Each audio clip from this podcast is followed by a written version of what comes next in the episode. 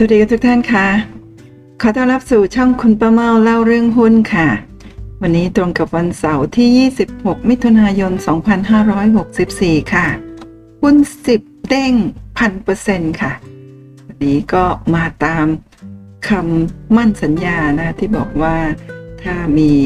สมาชิกโพสต์ใต้คลิปนะว่าสนใจเรื่องที่จะให้คุณประเมานำเรื่องของหุ้นหนึ่งเด้น หนึ่งเด้งสิบเด้งหรืออะไรต่างๆเนี่ยมาทำเป็นคลิปคุยให้ท่านฟัง ก็จะจัดคลิปให้ก็ปรากฏว่ามี FC จำนวนเยอะมากเลยนะคะบอกว่าสนใจแล้วก็อยากจะให้คุณป้าเมาทำคลิปวันนี้ก็จัดให้นะคะตามคำขอนั่นเองค่ะคำว่าหุ้นเด้งเนี่ยหลายท่านก็คงรู้จักแล้วนะโดยเฉพาะท่านที่อยู่ในวงการการลงทุนมา แต่สำหรับมือใหม่นี่อาจจะยัง ไม่แน่ใจแล้วก็อาจจะไม่เคยได้ยินหรือเปล่าก็ว่าเด้งหนึ่งเด้งนะก็คือเวลาหุ้นที่เราลงทุนเนี่ยขึ้นไป 100%เนี่ยเขาเรียกว่า 1 เด้ง ถ้า 10 เด้งก็คือพันเปอร์เซ็นต์สองเด้งก็คือ 200%อะไรประมาณนี้นะเดี๋ยวมาดูกันค่ะ นี่ก็สืบเนื่องมาจากคลิปนี้นะคะเล่นหุ้น 10 ปีเลิกดีไหมที่โพสต์ไปเมื่อวานนี้นะคะโชว์พอร์ตหุ้น แล้วก็ 10 ปีกับการลงทุนในตลาดหุ้นควรไปต่อหรือพอแค่นี้ เมื่อวานทำคลิปนี้ไปนะก็มีผู้ชมไปแล้ว 5,300 กว่ารายนะ เดี๋ยวถ้าฟังคลิปในวันนี้นะเสร็จแล้วถ้าท่านยังไม่ได้ฟังคลิปแรกนี้ ก็แนะนำว่าฟังคลิปนี้จบแล้วก็ไปตามฟังคลิปเล่นหุ้น 10 ปีเลิกดีไหม เพราะว่าต่อเนื่องกันนั่นเองค่ะ โดยที่คลิป แรกนั้นนะคุณพ่อเมาก็ได้มาจากกระทู้ในห้องสินทรนั่นเองนะโดยสมาชิกท่านนี้นะหมายเลข 2530982 นะเป็นสมาชิกที่โพสต์คำถามนะแต่ว่ามีมีสมาชิกของห้องสินทรนี่มาตอบคอมเมนต์แล้วก็ให้คำแนะนำเยอะมากนะแล้วก็เป็นคำแนะนำที่ดีมีประโยชน์ แล้วคุณประเมาเชื่อว่าคลิปแรกที่ทำไปเนี่ย หลาย ๆ ท่านก็คงได้ข้อคิดการลงทุน เยอะพอสมควรนะครับแล้วก็ในคลิปนี้ก็ต่อเนื่อง เช่นกันก็สืบมาจากกระทู้นี้ ซึ่งนะตรงนี้ค่ะเป็นพอร์ตหุ้น พอร์ตหุ้นของเจ้าของกระทู้แล้วก็ข้อมูลอื่นๆเนี่ยก็ไปฟังตามฟังคลิปแรกกันนะแต่ว่ามาต่อที่คลิปที่สองนี้ ซึ่งคุณประเมาได้บอกไว้ว่า จะพูดถึงเรื่องของหุ้นสิบเด้ง มีสมาชิกท่านนี้ค่ะที่ไปตอบคำถามเจ้าของกระทู้นะคุณ ดาจอมสันนะอ่านผิดขออภัยนะคะก็ได้ให้คำแนะนำต่างๆนะคะเราให้ข้อคิดการลงทุนที่คุณประเมาเชื่อว่ามีประโยชน์มาก แล้วก็ในคลิปนี้ค่ะ ซึ่งท่านมีโพสต์พอร์ตหุ้นนะมีหุ้น 4 ตัวคือ Delta RCL SO s i n g e r ซึ่งแต่ละตัวนี้ก็บวกเติบโตขึ้นมาก แล้วก็ในคลิปแรกนั้นคุณประเมาก็มีการอัปเดตว่า ตั้งแต่เดือนมกราคมพอร์ตหุ้นของสมาชิกท่านนี้นะที่ได้กำไรสามเด้งหนึ่งเด้งแล้วก็หกสิบกว่าเปอร์เซ็นต์แบบนี้ มาถึงณนะวันเดือนมิถุนายนปีนี้เนี่ยปีกว่าอขอไป 5 เดือนกว่าผ่านมาแล้วนี่พอร์ตจะเป็นอย่างไร ซึ่งในคลิปแรกก็มีแต่เดี๋ยว คลิปนี้ก็จะมีให้ดูอีกครั้งหนึ่งด้วยเช่นกันนะคะ แล้วก็พอท่าน สมาชิกท่านนี้นะคุณดาจอมสันนะคะได้โพสต์พอร์ตหุ้นไปก็มีสมาชิกท่านนี้ค่ะมาบอกว่าเดลต้าผมเดานะ มีหลักร้อยหุ้น อาจจะร้อยต้นๆด้วยฮ่าฮ่าฮ่าเพราะถ้ามีอยู่ไม่ไหวมาถึงราคานี้หรอกครับถ้ามีเยอะนะฮะไม่ไหวมาถึงราคานี้ อันนี้ก็จริงนะฮะไม่ได้ดูถูกนะครับ พูดตามเนื้อผ้าก็เป็นความจริงตามนั้นคืออ คุณดาจอมเซนนี่บอกแต่ราคาหุ้นแล้วก็ราคาตลาดก็เปอร์เซ็นต์ที่บวก แต่ไม่ได้บอกจำนวนหุ้นไว้ สมาชิกท่านนี้ก็มาบอกว่าคิดว่ามีหลักร้อยหุ้นนะแล้วก็คุณดาจอมสันก็มาตอบค่ะว่าถูกต้องครับมีไม่ถึงพันหุ้น อันนี้ก็แสดงว่าเวลาในห้องสินธรนะท่านสมาชิกท่านสมาชิกแต่ละท่านเนี่ย มีประสบการณ์ในการลงทุนเยอะมากนะเห็นพอร์ตอย่างนี้ก็รู้แล้วว่าเป็นอย่างไรนะแล้วก็ถ่ายถูก แล้วก็คุณดาจอมสันก็มาเฉลยนะ ตรงไปตรงมาอันนี้แมนมากๆนะบอกว่าถูกต้องครับ มีไม่ถึงพันหุ้น ผมเป็นนักเทรดสายควอนหุ้นแต่ละตัวจะเบสไม่เกิน 5%ของพอร์ต เพื่อลดความเสี่ยงตอนโดนทุบและอาศัยการกระจายหุ้นไปแทน หาหุ้น1เด้งได้ 10 ตัว ง่ายกว่าหาหุ้น 10 เด้ง 1 ตัว แต่สิ่งสำคัญคือหุ้นเด้งต้องมีเราในนั้นครับ แล้วก็ความคิดเห็นนี้ก็คือที่มาของคลิปนี้นั่นเองค่ะ เดี๋ยวเรามาดูกันต่อว่าพอคุณดีเอจอมสันเขียนไปแบบนี้แล้วมีสมาชิกหลายท่านมาให้คำมาแสดงความคิดเห็นต่อเนื่องอซึ่งจะเป็นข้อมูลที่คุณประเมาเชื่อว่า เป็นความคิดเห็น เป็นมุมมองที่มีประโยชน์มากในเรื่องของหุ้นเด้งหนึ่งเด้งหรือ 10 เด้งอะไรประมาณนี้ เดี๋ยวมาฟังต่อกันเลยค่ะ มีสมาชิกท่านนี้ค่ะคุณสไปเดอร์นะบอกว่าเดี๋ยวก่อนเบรกเลยนะเดี๋ยวก่อน คุณกระจายลง 10 ตัว แต่ละตัวได้ 1 เด้ง รวมแล้วก็ได้แค่ 1 เด้งนะครับ แต่ถ้าลงเน้นๆตัวเดียวแล้วได้ 10 เด้ง มันคือ 10 เด้งครับ แต่ถ้าคุณโฟกัสลงตัวเดียว 1 เด้งทำได้ 10 ครั้ง ง่ายกว่าหาหุ้น 10 เด้งตัวเดียว อันนี้จริงครับ เพิ่มเติมครับ ถ้าลงตัวเดียวเต็มพอร์ตได้ 1 เด้ง ถ้าไปลงตัวใหม่เต็มพอร์ตได้ 1 เด้ง ทุกครั้งรวม 10 ครั้ง มันไม่ใช่แค่ 10 เด้งนะครับ เป็น 2 ยกกำลัง 10 คือ 1,024 เด้งครับ ว้าว อันนี้ก็น่าจะใช้หลักคณิตศาสตร์คำนวณ ซึ่งก็น่าจะใช่ถูกต้องนะซึ่งถ้าเราไม่ได้เห็นข้อมูลแบบนี้นี่เราก็คงจะคิดว่าเป็น 10 เด้ง แต่ว่าท่านผู้นี้บอกว่าต้องเป็น 2 ยกกำลัง 10 คือ 1,024 เด้งครับ แล้วก็คุณ D.A. จอมสันก็มาตอบว่าคุณมองภาพแคบไปครับ ปัญหาคือคุณมีโอกาสหาหุ้น 10 เด้ง ได้กี่ตัวกันครับ ใน 1 ปีหุ้น 1 เด้งมีเป็น 10 และมีให้เห็นทุกๆปี แต่หุ้น 10 เด้ง กี่ปีถึงจะมีทีครับ คุณอาจจะต้องรอหลักหลายปี ถึงจะโผล่มาทีเรายังไม่รวมว่าจะตกรถหรือไม่ แต่การหาหุ้นหนึ่งเด้ง 10 ตัวได้ แม้จะพลาดไม่ครบทุกตัว คุณก็แค่เข้าตัวอื่นไป แบบนี้จะสร้างระบบเทรด ที่มี CARG 20%ต่อปีได้สบายๆครับคำว่า CARG เนี่ยย่อมาจาก Compound Annual Rate Growth นะซึ่งเป็นการอัตราผลตอบแทนเรทตอบแทนรายปีกำไรรายปี ซึ่งทบต้นอะไรประมาณนั้น 20%ต่อปีได้สบายๆครับ ดูตัวอย่าง forward test จริง ๆ ของผมก็ได้ครับ เกิดจากการ back test หุ้น 1 เด้ง 10 ตัวนั่นแหละครับ ถ้าเป้าหมายของการลงทุนคือ หาระบบเทรดที่กำไร 20%ต่อปี คุณต้องมองภาพให้กว้างครับ แล้วคุณดีเอจอมสันก็โพสต์นะคะ performance review ของท่านเองมาให้สมาชิกดูกันนะ ซึ่งประกอบด้วยการลงทุนใน offshore US แล้วก็ UK อะ U US แล้วก็ฮ่องกง HK นะฮะก็คือท่านไปลงทุนในต่างประเทศด้วย แล้วก็ลงทุนในเซตบ้านเรา แล้วก็ลงทุน TFX ซึ่งผลตอบแทนสำหรับหุ้นต่างประเทศก็ได้บวกขึ้นมา 98%ถ้าเซตก็บวกขึ้นมา 17.6%ส่วน TFX เนี่ย บวกขึ้นมา 60%ประมาณนี้ นะคะก็ลองดูข้อมูลด้วยตัวของท่านเอง คุณป้าเมาคงไม่ลงลึกในรายละเอียดพร้อมกับมีกราฟให้ดูด้วยถึงผลตอบแทนที่สมาชิกท่านนี้ลงทุนและได้ผลตอบแทนตามนี้นั่นเองค่ะ แล้วก็มีสมาชิกมีสมาชิกอีกท่านหนึ่งนะคุณ unexpected นะก็เข้ามาคอมเมนต์ว่า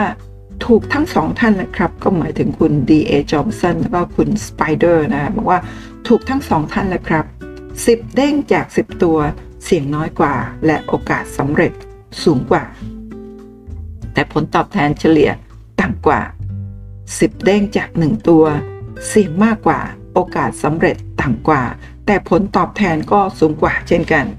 High risk high return ครับ ขึ้นอยู่กับว่าอยากเล่นแนวไหน ส่วนตัวผมกระจายความเสี่ยง เพราะผมไม่ได้เล่นการพนัน หรือเก่งกำไร ผมหวังผลกำไรจากการลงทุน ดังนั้นคาดหวังผลตอบแทนไม่มาก แต่เมื่อไรที่เห็นโอกาสที่จะเก่งกำไรที่มั่นใจ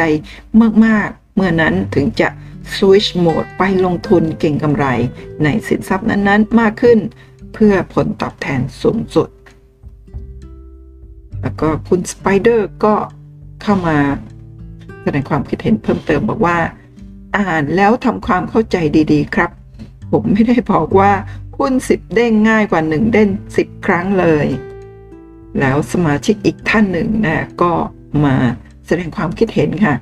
โดยโค้ดคำพูดของคุณสไปเดอร์บอกว่า คุณกระจายลง 10 ตัว แต่ละตัวได้ 1 เด้งรวมแล้วก็ได้แค่ 1 เด้งนะครับ แต่ถ้าลงเน้นๆตัวเดียวแล้วได้ 10 เด้งมันคือ 10 เด้งครับ สมาชิกท่านนี้ก็บอกว่า ด้วยความเคารพนะครับ พี่แมงมุมแปลชื่อสไปเดอร์เป็นพี่แมงมุมนะฮะ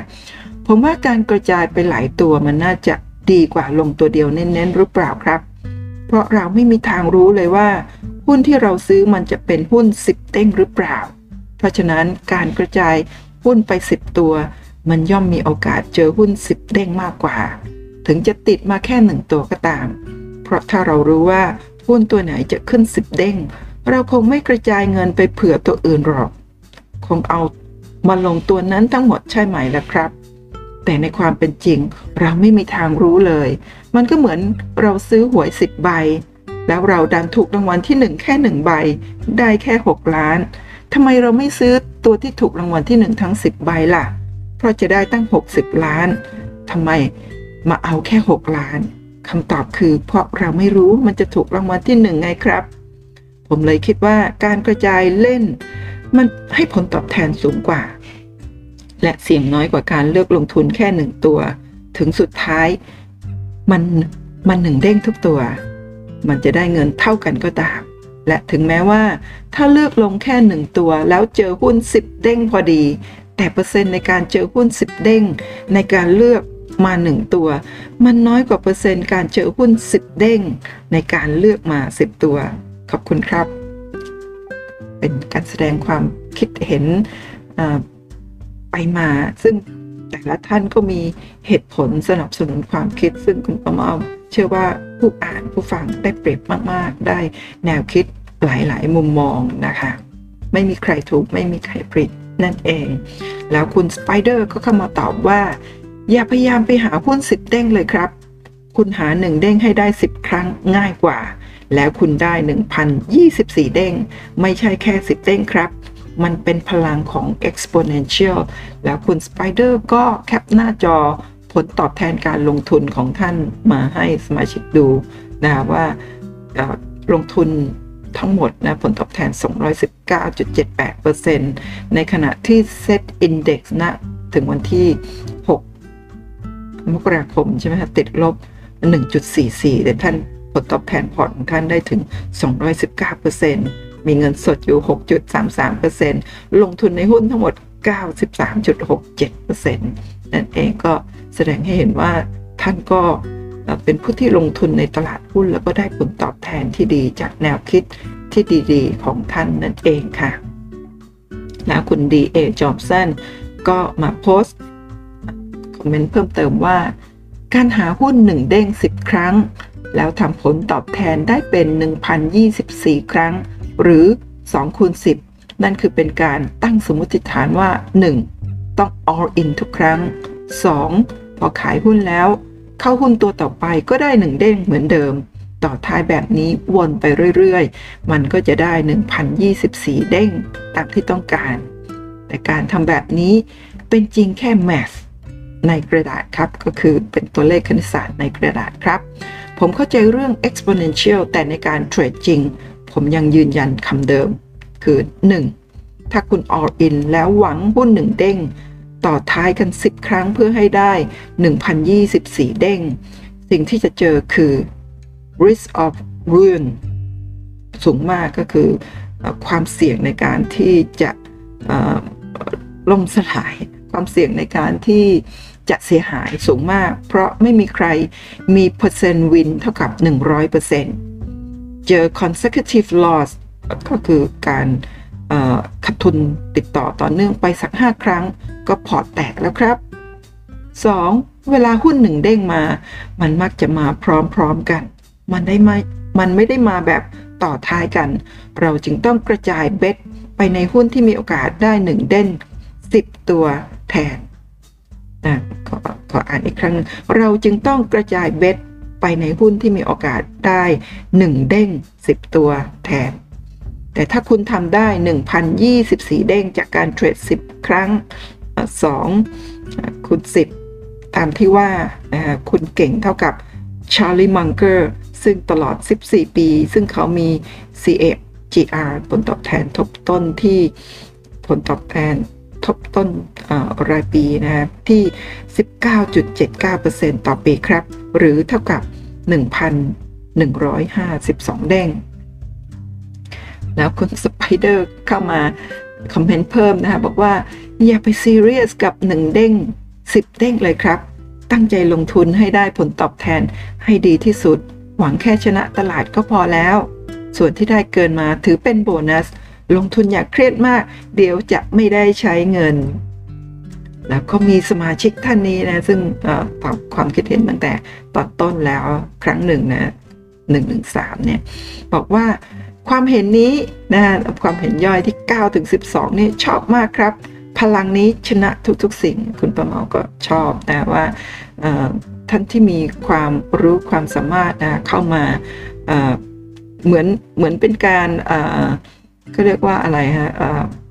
โต้เถียงกัน แต่ว่าโต้เถียงกันด้วยด้วยความรู้นะฮะ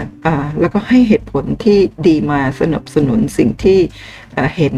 แย้งนั่นเอง ซึ่งคุณพ่อมองว่ามันดีมากๆนะสำหรับนักลงทุนที่จะได้มุมมองหลากหลายมุมมองจากเพื่อนร่วม ลงทุนด้วยกันเพื่อนสมาชิกในห้องนั่นเองค่ะ นี่คือนั่นคือสเสน่ห์ของห้องสินทรนะคะที่มีคนตั้งกระทู้แล้วก็มีคนมาตอบให้คำแนะนำให้ความเห็นต่างๆนะคะแต่ว่าถ้าเราโชคดีก็จะได้สมาชิกที่มีความรู้ความสามารถจริง ๆ มาให้คำแนะนำแต่ว่าบางครั้งตั้งกระทู้ไปแล้วโชคไม่ดีก็มี สมาชิกมองข้ามกระทู้เราก็มีคนมาให้คำแนะนำความคิดเห็นน้อยก็จะไม่ค่อยได้ประโยชน์ตรงนั้นสักเท่าไหร่ แต่ว่าในกระทู้นี้ท่านเจ้าของกระทู้ก็โชคดี มีสมาชิกเก่งๆ มาให้ความเห็นแล้วก็คำแนะนำดีๆ นั่นเองค่ะ แล้วก็นะคะนั่นก็คือความคิดเห็นข้างต้นนั้นคุณประมอก็เชื่อว่า FC ของคุณประเมาท่านผู้ฟังต่างๆเนี่ยก็จะได้แนวคิดแล้วก็นำไปคิดต่อได้นะทีนี้มาอัปเดตพอร์ตหุ้นในวันที่ 24 ก็คือวันพฤหัสที่ผ่านมาตามคลิปแรกที่ทำไว้นั่นเองก็คือนำนำพอร์ตหุ้นนะคะของคุณดีเจอาร์ดีเอจอมสันนะซึ่งซึ่งได้โพสต์ พอร์ตหุ้นเอาไว้เมื่อวันที่ 8 มกราคมนะว่าหุ้นแต่ละตัวไม่ว่าจะเป็น Delta RCL SO Singer เนี่ยกำไรไปเท่าไหร่ แล้วคุณประเมาก็มาอัปเดตพอร์ตหุ้นถึงวันพฤหัสเท่านั้นนะที่ 24 วันนี้วันวันเสาร์นะตลาดปิดวันศุกร์ก็ไม่ได้นำข้อมูลมาอัปเดต แต่ว่าก็ยังเป็นของเดิมว่าถ้าคุณ DA Johnson เนี่ย ถือหุ้นทั้ง 4 ตัวนี้ต่อเนื่อง โดยที่ไม่ได้ขายออกไปนะคะหุ้นเดลต้าที่เคยได้กำไร 300 กับ 15%เนี่ยตรงนี้ก็คือกำไรลดลงเพราะว่าราคาของหุ้นเดลต้าจากราคามาร์เก็ตเมื่อวันที่ 8 มกราที่ 718 ก็ลดลงเหลือ 550ทำให้กำไรลดลง แต่หุ้น RCL ค่ะ ที่ต้นทุนที่ 7 บาท แล้วก็ในวันที่โพสต์กระทู้เนี่ย 10 ขึ้นไปราคาขึ้นไป 17 บาท 70 กำไร 145%หรือ 1 เด้งครึ่งนี้ มาในวันนี้ขึ้นไปถึง 572%หรือ 5.7 เด้ง แต่ก่อนหน้านี้นะราคาขึ้นไปถึง 60 กว่าบาทก็จะได้กำไรถึง 8-9 เด้งด้วยกันนะถ้าท่านยังถืออยู่ตอนนี้ก็กำไรเยอะมาก แล้วก็หุ้น SO ราคาเท่าเดิมค่ะ วันนั้นโพสต์ไว้ที่ราคาตลาด 10 บาท 60 วันนี้ก็ยัง 10 บาท 60 นะ ส่วนหุ้นซิงเกอร์วันที่โพสต์เนี่ย ราคาอยู่ที่ 26 บาท จากทุน 16 บาทกำไรเอ่อ61%มาถึงวันนี้ราคาขึ้นไป 33 บาท 75 ก็ขึ้นมา 1 เด้งพอดี แต่ก่อนหน้านี้น่าจะขึ้นไปที่ 40 กว่าบาท ก็น่าจะได้ใกล้กับเอ่อเท่าไหร่นะทุนท่าน ทุนท่าน16บาทก็น่าจะได้ประมาณ3เด้งนั่นเองค่ะสองเด้งสามเด้งประมาณสามสองเด้งเข้าไปนะคะสองเด้งแล้ว ทีนี้ก็ถึงเวลาที่คุณป้าเมาจะ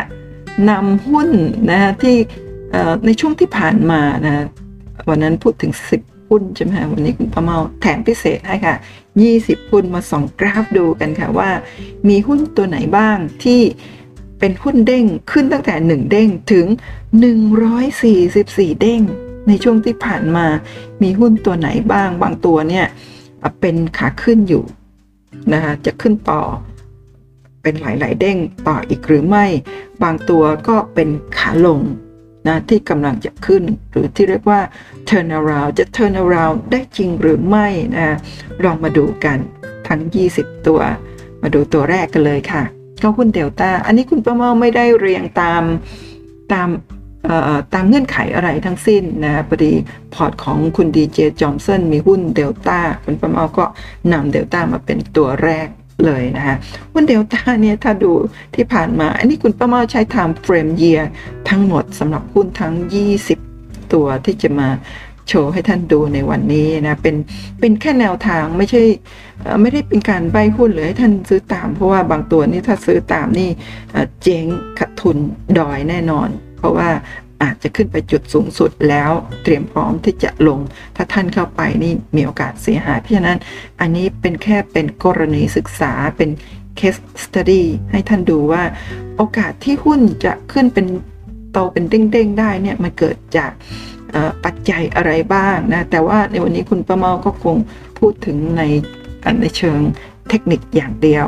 นะดูจากกราฟเทคนิคโดยที่ไม่ได้นำงบการเงิน หรือว่าสตอรี่หรือว่าข้อมูลของบริษัทต่างๆ มาเล่าให้ฟังดูแต่เรื่องของกราฟ นะคะว่าเวลากราฟทำหน้าตารูปร่างหน้าตาอย่างไร ถึงมีโอกาสจะไปเด้งและไปเด้งได้จริง ๆ หรือไม่อย่างหุ้นเดลต้าเนี่ยเกิดขึ้นตั้งแต่ปี 2538 ก็ราคาอยู่ในโซนไซเวย์เป็นไซเวย์อัพมาเรื่อยๆ สูงสุดก็ประมาณ 100 นิดๆเอ่อเมื่อหลายปีก่อน แล้วก็ช่วงสามสี่ปีที่ผ่านมาก็เป็นขาลงของหุ้นตัวนี้ จนกระทั่งเมื่อปี ที่แล้วเกิดวิกฤตโควิด -19 ราคาลงมาต่ำสุดที่อะอันนี้ค่ะที่ 27 บาท และในปีเดียวกันจาก 27 บาท นี่ก็พุ่งขึ้นไปถึง 838 บาท นี่คือที่มาของ 30 เด้งของหุ้นเดลต้าภายในปีเดียวค่ะ ถ้าใครถือนะคือถือหุ้นตัวนี้ในอดีตถ้าใครถือมานานยาวนานต่อเนื่อง แล้วก็ไม่ขายเลยนะฮะ หุ้นตัวนี้เป็นหุ้นที่มีปันผลดีมากมาก่อนในอดีต อยู่ระดับ 7-8-9%นะฮะแล้วก็อาจจะสามปีหลังนี้เนี่ยโดนผลกระทบจากวิกฤตเศรษฐกิจทั่วโลกเลยนะ เพราะว่าหุ้นตัวนี้เป็นหุ้นกลุ่มอิเล็กทรอนิกส์นะฮะก็โดนผลกระทบ แต่ว่าปีที่แล้วเนี่ยเกิดวิกฤตโควิด -19 นะกับกลายเป็นอานิสงส์สำหรับหุ้นเดลต้าแล้วก็หุ้นในกลุ่มอิเล็กทรอนิกส์เกือบทุกๆตัวหุ้นในกลุ่ม เทคโนโลยีต่างๆนี่ได้อานิสงส์กันโดยทั่วหน้านี่ก็ขึ้นมา 30 เด้งนะเมื่อเดือนธันวาคม พอมาปีนี้ค่ะปี 64 ก็ยังอยู่ที่โซน 700 กว่า แล้วก็ราคาก็ไหลลงมา 200 ต้นๆนะคะตอนที่ราคาไหลลงมานี่ก็คงเกิดความกลัว แต่ว่าถ้าใครไล่ซื้อตามตอน 600 700 800 ก็จะขาดทุนเสียหายโดยเฉพาะตอนที่ลงมา 200 กว่า แต่ว่าถ้าใครติดตามคลิปของคุณป้าเมานะจะเห็นว่าคุณป้าเมาเข้าไปซื้อตอนประมาณ ถ้าจะไม่ผิด 400 เพราะว่าเห็นลงมาจาก 800 400 ต้นๆ หรือ 300 ปลายๆจำไม่ได้นะหนึ่งหุ้นนะคะแล้วก็มีช่วงหนึ่งที่กำไร 20%นะ20-30%ก็เลยตอนหลังก็มีซื้อเพิ่ม แล้วก็ถ้าคุณประเมาโพสโพสพอร์ตให้ดูก็จะมีหลายท่าน อาจจะมาคอมเมนต์เหมือนกับที่คุณดีเจดีเอจอมสันถูกถูกสมาชิกท่านหนึ่งทักว่าเดาว่ามีมีหลักร้อยหุ้นอะไรนั่นเองของคุณป้าเมาก็อาจจะเป็นอย่างนั้นก็เป็นได้ แต่ตอนนี้กำไรแล้วค่ะเพราะทุนคุณป้าเมาเนี่ยตอนหลังมาซื้อเพิ่มแถวแถวสามร้อยต้นต้นสามร้อยสามสิบกว่าบาท ตอนนี้ก็กำไรน่าจะประมาณ ห้าหกสิบเปอร์เซ็นต์มีช่วงหนึ่งกำไรเยอะตอนที่ขึ้นไปเกือบหกร้อยบาทเมื่อ เมื่อเดือนที่แล้วก่อนติด cash balance เร็วๆนี้นั่นเองค่ะ อันนี้ก็คือหุ้นตัวแรก ตัวต่อไปค่ะหุ้น RCL จากพอร์ตของคุณ D.A. Johnson ด้วยเช่นกันนะหุ้น RCL เป็นหุ้นเดินเรือค่ะ ถ้าดูจากอดีตมานะอันนี้ 40 เด้งแต่ 40 เด้งที่เกิดในปีเดียวนะคุณประมอไม่ได้ย้อนหลังมาก ถ้าย้อนหลังจาก ตรงนี้ในปี 2531 เนี่ยราคายังอยู่บริเวณ 7-8 บาท แล้วก็มีช่วงที่ขึ้นไป 50 กว่าบาท ตรงนี้ก็ตรงนี้ก็น่าจะได้ประมาณเจ็ดแปดเด้งนะภายในเวลาสี่ห้าหกปี หลังจากนั้นก็ลงมาเป็นขาลงในช่วงต้มยำกุ้งกลับขึ้นไปใหม่ พอมาเจอโควิดอะเนาะเจอ เจอ hamburger crisis ก็ลงมาใหม่ แล้วก็ถูกแช่แข็งยาวเป็น 10 กว่าปีนะตามสภาพของเศรษฐกิจด้วย แล้วก็ขึ้นไปเยอะมาก แล้วก็เดินเรือในช่วงที่ผ่านมาผลประกอบการไม่ดี หุ้นตัวนี้ก็ขาดทุนนะขาดทุนแล้วก็ผลผลประกอบการไม่ดี จนกระทั่งปีที่แล้วค่ะ เกิดโควิด -19 นะการบินต่างๆเนี่ย ลดเที่ยวบินลงจนถึงกับไม่ได้บินเลย แต่ว่าเดินเรือนี่ทุกทุกๆบริษัทเดินเรือนี่ได้อันนี้สงโดยเฉพาะหุ้น RCL นี่ได้อันนี้สงแบบแรงกล้าเลยนะราคาขึ้นจากช่วงวิกฤตลงไป1บาท66 แล้วก็ปีนี้มาพุ่งขึ้นถึง 60 กว่าบาทนะคะแล้วก็คุณดีเอจอมสันก็ถืออยู่ที่ทุนประมาณเมื่อกี้เท่าไหร่นะฮะจำไม่ได้ละ10 10 กว่าบาท หรือ 7 บาทอะไรประมาณนั้นนะคะก็จากปีที่แล้วที่ราคาลงมาโลมาถึงไฮตรงนี้นั่นคือ 40 เด้ง ตอนนี้ราคาย่อจาก 60 กว่าบาทมา 48 บาทค่ะนะมีแนวรับอยู่ที่ 42 บาท 75 ตัวนี้เนี่ยเห็นไหมคะว่าเวลาขึ้นแรงๆ ก็จะลงมาแรงลงยาวนานต่อเนื่อง ขึ้นไปแล้วก็ลงมาแช่แข็งอยู่ 10 กว่าปีขึ้นไป แล้วลงจะลงต่อ พอแค่นี้หรือลงเพื่อปรับฐานแล้วไปต่อก็ต้องรอดูผลประกอบการต่อเนื่องทุกๆ ปี แต่ว่าเวลาคุณประเมาดูหุ้นเนี่ยหุ้นตัวที่ขึ้นมาเยอะๆ 40 เด้งแบบนี้นี่คุณประมอจะหลีกเลี่ยงถึงแม้จะไปต่อ แต่เวลาไปต่อจริงๆ อาจจะได้อีกแค่สมมุติถ้าได้นะจะได้เด้งเด้งหนึ่งสองเด้ง แต่เวลาลงเนี่ยหายหมดเลย ทุนเราที่มีอยู่นะฮะลงมาเขาเรียกว่าดาวไซด์ มีโอกาสมากกว่าอัพไซด์นั่นเอง อันนี้คือคือเป็นความคิดเห็น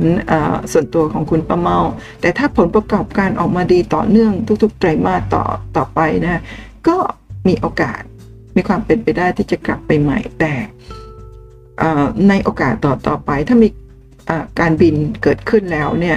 การเดินเรือเนี่ยเวลาส่งสินค้ามันจะใช้เวลานานแต่การบินมันเร็วใช่ไหมคะถ้าสมมติว่ามีการบิน เกิดขึ้นแล้วจริง ๆ ทั่วโลกเนี่ย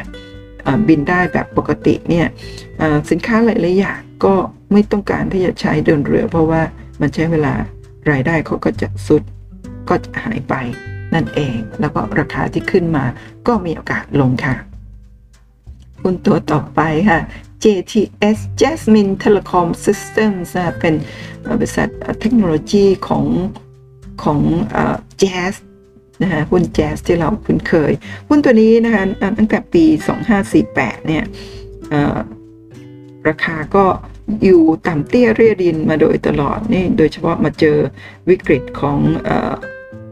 ซับพรามคริสิสหรือแฮมเบอร์เกอร์คริสิสก็ลงมาแรงต่ำนะก็อยู่ในโซนนี้มายาวนานเป็นสิบกว่าปีนะจนกระทั่งปีวิกฤตโควิด -19 นะลงมาทำจุดต่ำสุดที่ 1 บาท81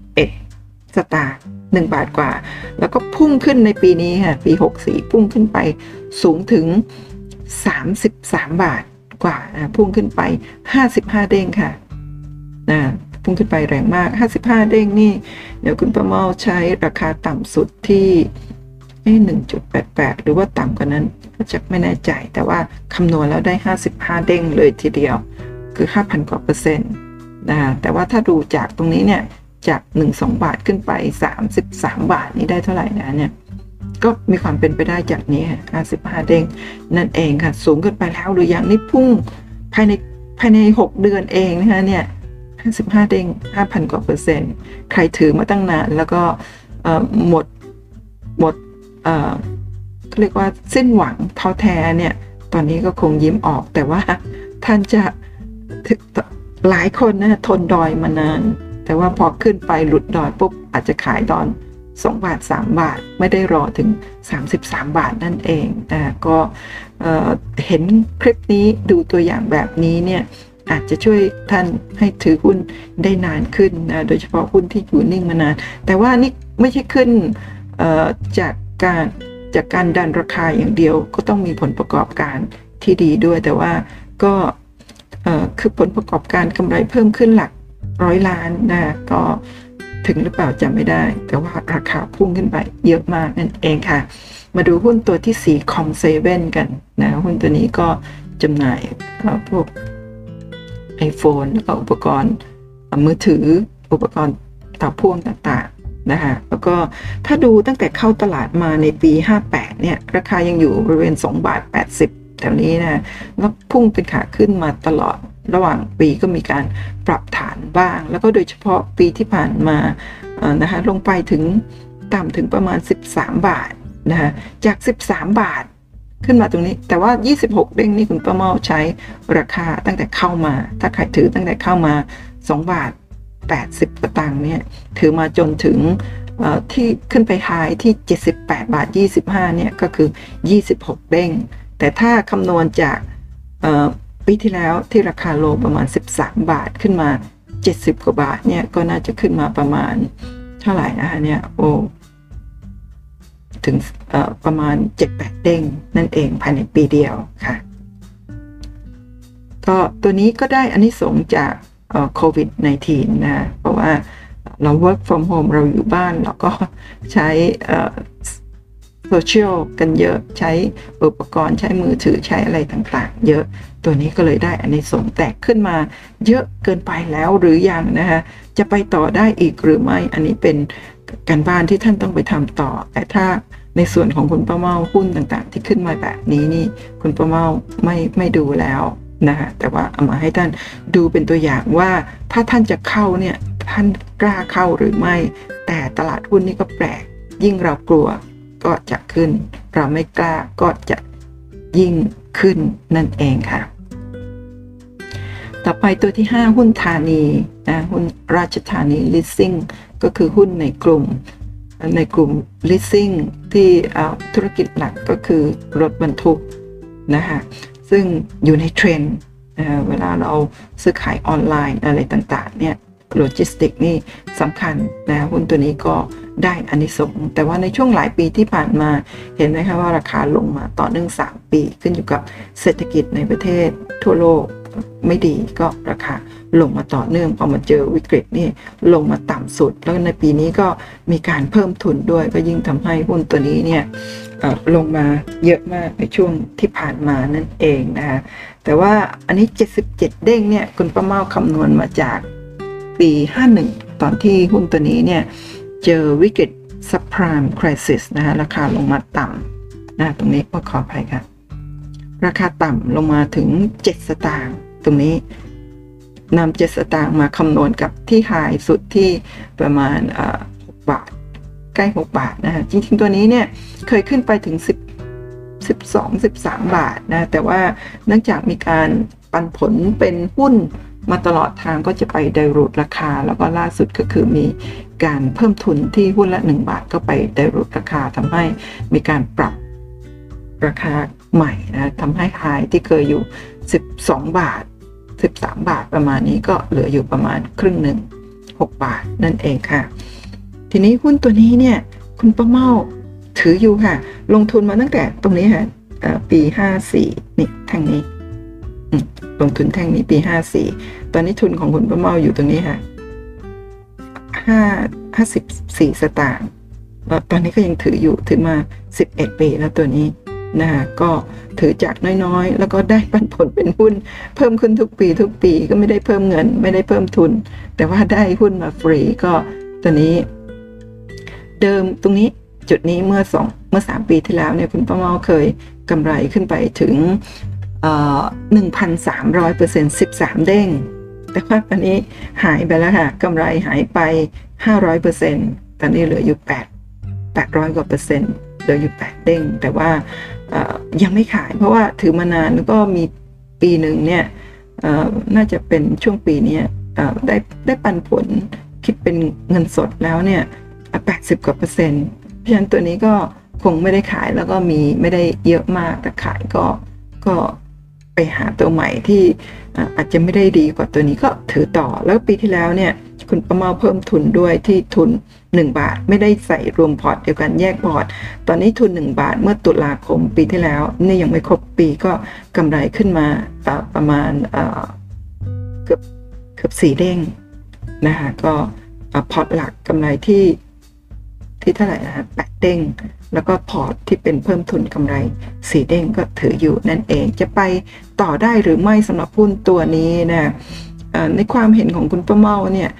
เคยกำไรอยู่พันสามร้อยเปอร์เซ็นต์ตอนนี้หายไปห้าร้อยเปอร์เซ็นต์ก็เพิ่มทุนแล้วก็มีเงินทุนเพิ่มขึ้นเพื่อที่จะนำไปพัฒนาขยายธุรกิจก็ความเชื่อส่วนตัวว่ายังมีโอกาสที่จะไปได้อีกเพราะหลายปี 3 ปีนี้ลงแรงใช่ไหมคะถึงแม้ว่าต้นทุนส่วนหนึ่งจะอยู่ที่ 1 บาท แต่ว่าแล้วก็ขึ้นมาแล้วสี่เด้งโอกาสเนี่ยเห็นไหมคะตรงนี้ ขึ้นมาถึง 77 เด้ง แต่ว่าการลงทุนก็มีความเสี่ยงค่ะคุณประมอบถือหุ้นอยู่ก็คาดการแบบนี้เพราะคาดการด้วยความหวัง เวลาเราลงทุนจริง ๆ เราทน เราจะทนกับความผันผวน ที่เจ้าจะทุบๆลากๆเขย่าเมาได้ตลอดเวลาหรือไม่ อันนี้เป็นจุดหนึ่งที่จะทำให้เราสามารถที่จะถือยาวเพื่อรอเป็นเด้งๆได้หรือไม่นั่นเองค่ะ มาดูตัวที่ 6 ค่ะ หุ้น Asian Asian Sea Corporation เป็นหุ้นที่ส่งออกอาหารแช่แข็งนะคะแล้วก็เห็นไหมคะว่าในช่วงที่ผ่านมานี้ตั้งแต่ปีก่อนวิกฤตต้มยำกุ้งเนี่ยลงมาโดยตลอด เจอวิกฤตราคาก็อยู่นิ่งแน่นิ่งแถวนี้มีขึ้นไปหน่อยหนึ่งก็ลงมาใหม่ แล้วก็แช่แน่นิ่งอยู่นานมากจนกระทั่งเมื่อปี 59เนี่ยจากโล 1 บาท 21 ก็พุ่งขึ้นตรงนี้มาที่ประมาณ 11 บาทกว่า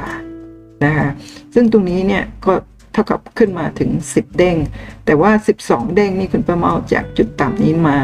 ล่าสุดตรงนี้นะ12 เด้ง แต่ว่าถ้าเทียบจากปีที่แล้วที่มาทำโลถึง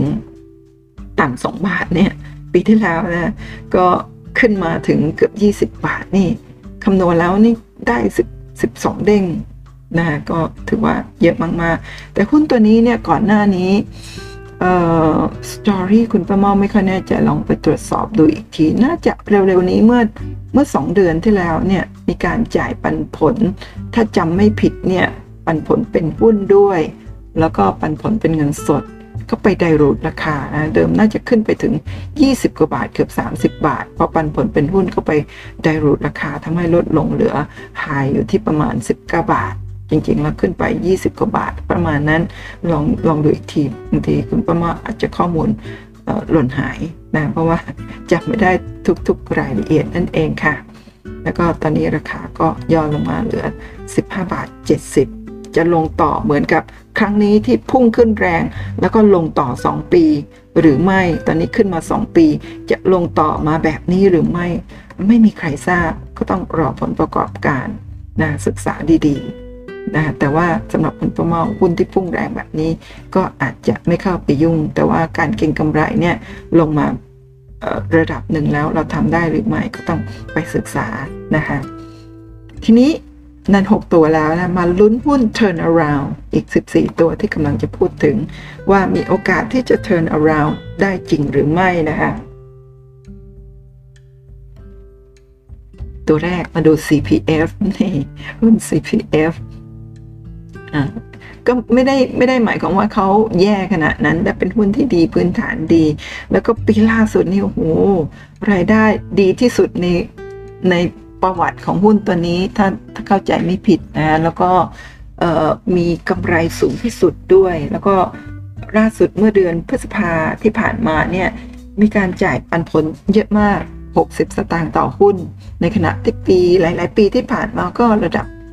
40 ตังค์40 45 สตางค์50 ตังค์ต่อ ต่อครั้งปีหนึ่งจ่าย 2 ครั้ง ครั้งนี้จ่าย 60 สตางค์ถือว่าเพิ่มขึ้นมาเยอะมากนั่นเอง แต่หุ้นตัวนี้เนี่ยในช่วงที่ผ่านมานะตั้งแต่เนี่ยปี 40 ก็คือวิกฤตต้มยำกุ้ง แล้วก็แช่แข็งมานานจนกระทั่งมาเจอ subprime crisis อีกก็ลงมา หลังจาก subprime crisis นะฮะที่ราคาต่ำสุดที่2บาท76 พุ่งขึ้น 4 ปีต่อเนื่องเลยฮะขึ้นไปทำจุดสูงสุดที่ 42.50 บาทนะเท่ากับขึ้นไป 13 เด้งจากนี้มานี้ จากนั้นก็ลงจากปี 51 จนมาถึงตอนนี้เนี่ยยังกูไม่กลับเลยค่ะจากปีไม่ใช่ 51 ขอไปนี่ 51 ใช่ไหมฮะขึ้นไป 4 ปีคือ 54 นี่จากปี 54 55 เนี่ยขออภัย54 เนี่ยอยู่ที่ 42 50 หลังจากนั้นนี่คือ 10 ปีลงมาแล้วก็ไซด์เวย์ยังไม่ได้ไปไหนเลย หุ้นตัวนี้เนี่ยเป็นหุ้นที่แบบนักลงทุนก็ถือมาด้วยความท้อและเหนื่อยใจมากนะหลายปีไม่ขึ้นเลย แต่หุ้นตัวนี้คุณป้าเมามีทำ DCA นะเดือนละ3,000 บาท เก็บมา 4 ปีนี่แฮปปี้มาก เพราะว่าราคาไม่ไปไหน เห็นไหมคะสี่ห้าปีนี้ไม่ไปไหนนี่คืออความสุขที่สุดของคน ออมแบบ DCA ทุกเดือนเดือนละ3,000 ใส่ไปตอนนี้มีแสนกว่าบาทแล้วลองคูณ3คูณด้วย 47 งวด ถ้าจะไม่ผิดหรือ 48 4 ปีแล้ว คูณเข้าไปก็นั่นคือยอดที่คุณประเมาออมได้ประมาณ 5,000 กว่าหุ้น แล้วก็ตอนนี้ขาดทุนอยู่โอ้ยิ่งชอบเลย มีความสุขมากขาดทุนแปลว่า ต้นทุนราคายังไม่ไปไหน เราจะเก็บได้ที่ราคาแถวนี้ออขอเก็บ ให้ได้ครบสักหนึ่งหมื่นหุ้นนะคะอย่าเพิ่งไปไหนคุณประเมาชอบนะคะ แล้วก็เก็บได้เยอะแล้วจะขึ้นค่อยขึ้นไปอะไรประมาณอย่างนี้นะคะ แต่ตัวนี้ลงมา 10 ปีแล้ว ยาวนานมากแต่ว่าไม่ได้ 10 ปีแบบในช่วงที่ผ่านมาที่แบบไซเวย์อันนี้คือลงแล้วก็ขึ้นแล้วก็มีการปรับฐานระหว่างปีทุกๆ ปีนั่นเองค่ะ ก็ท่านที่สนใจก็ต้องไปศึกษาข้อมูลแต่คร่าว ๆ คือ ผลประกอบการในช่วงปีที่ผ่านมาดีมาก ๆ ที่สุดในรอบหลาย ๆ ปีกำไรก็ดีนั่นเองค่ะ หุ้นตัวต่อมาค่ะ หุ้น C Fresh นะทำธุรกิจเดียวกัน คือเมื่อกี้หุ้นอาเซียนเนี่ยทำอาหารทะเล แช่แข็งส่งออก หุ้น C Fresh ก็เหมือนกัน แล้วก็หุ้น CP ก็อาหารเหมือนกัน ซึ่งเห็นไหมคะอาเซียนเนี่ยเขาพุ่งแรง แต่ CP อยู่นิ่งกับที่ C Fresh เนี่ยขึ้น แล้วก็ลงเป็นขาลง อันนี้หนักกว่า CP อีกนะ แล้วก็ปีนี้ค่ะในปี 64 เนี่ยมาเพิ่มทุนอีกด้วยนะคะเพิ่มทุนอีกด้วย แต่ว่าคุณป้าเมานำหุ้นตัวนี้มา เพราะว่าจะได้เปรียบเทียบกับหุ้น Asian ซึ่งทำธุรกิจคล้าย ๆ กัน นั่นเองค่ะหุ้นตัวนี้ ราคาในช่วงวิกฤตที่ผ่านมาเนี่ยอยู่ที่ 42 สตางค์ จาก 42 สตางค์นะครับปีนี้ขึ้นไปถึงประมาณ 3 บาทก็ขึ้นไป ขึ้นไป 12 เด้งนี่คุณป้าเมานับจากช่วง hamburger crisis มาทำ hamburger crisis เขาอยู่ที่ประมาณก็ 50 สตางค์ขึ้นไป 8 บาทนี่ก็ 12 เด้งนะคะแล้วก็ลงมายาวนานเป็นขาลงจากปี 56 1 2 3 4 5 6 8 ปี เป็นขาลงมา 8 ปี แล้วคุณเมาอยากจะเชื่ออยากจะเดาว่าการที่เพิ่มทุนในปี 64 นี้เนี่ย ก็น่าจะทำให้ c f r e s h มีสภาพคล่องที่ดีขึ้น แล้วก็มีโอกาส turn around ได้ แต่จะได้จริงหรือไม่ ไม่มีใครทราบ อันนี้เราก็ได้แต่คาดเดาแต่ถ้าดูตามตามในอดีตที่ผ่านมาเห็นไหมคะ ลงมา 8-9 ปี เวลาขึ้นนี่พุ่งแรงเลย นี่ก็ลงมาอีกแล้ว 8 ปี จะพุ่งแรงเหมือนช่วงนี้หรือไม่ไม่มีใครทราบ เราต้องสนใจต้องทำกันบ้านศึกษาให้ดี ๆ ด้วยนะ แต่หุ้นตัวนี้เนี่ยไม่ค่อยมีสภาพคล่องเท่าไหร่ เนื่องจากว่านักลงทุนที่ถือหุ้นตัวนี้มักจะถือยาวรับเงินปันผลหลาย ๆ ท่านเนี่ยถือมาตั้งแต่ซีเฟสเกิดขึ้นในตลาดหุ้นในปี 253 3536นะ ถือยาวได้เงินปันผลจนไม่มีต้นทุนแล้วนะคะก็ถือแล้วก็ไม่ขายทำให้มีสภาพคล่องน้อยนะแล้วก็นานๆเนี่ยเจ้าเข้าสักทีจึงจะขึ้นอะไรประมาณนี้ ทนได้ทนไปทนไม่ได้ ไม่ต้องทนไม่ต้องซื้อขายหุ้นตัวนี้อะไรประมาณอย่างนี้ค่ะ ก็ลองไปศึกษากันดูนะคะแต่หุ้นตัวนี้เนี่ยคุณป้าเมาได้ทำคลิปตอนเพิ่มทุนแล้วก็ได้พูดถึงผู้บริหาร นะคุณป้าเมาเคยไปประชุม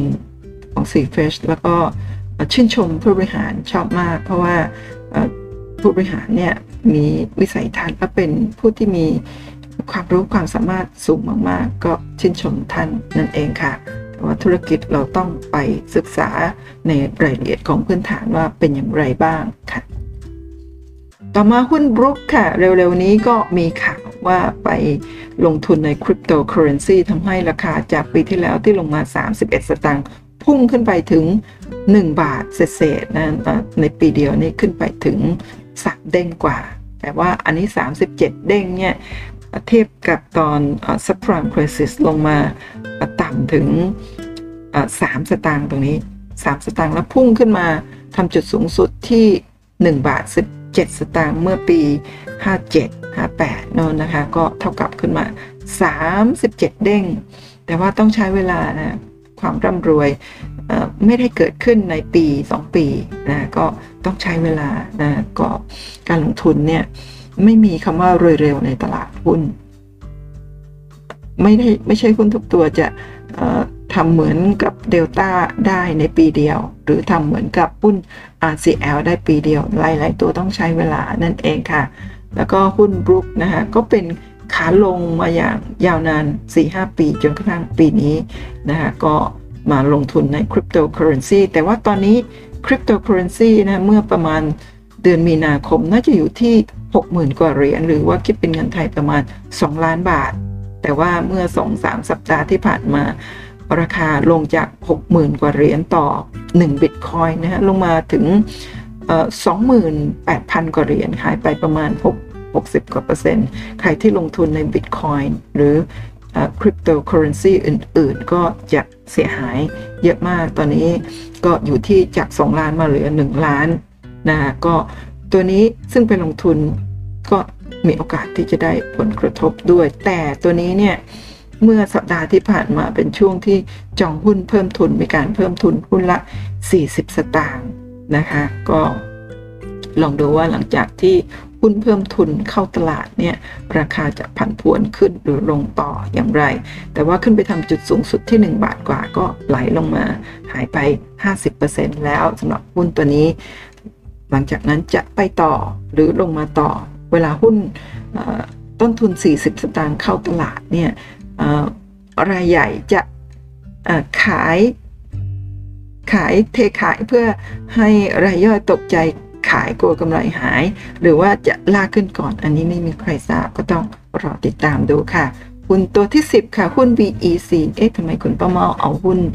ที่เป็นตะวันตกดินนะหุ้นที่น่าจะ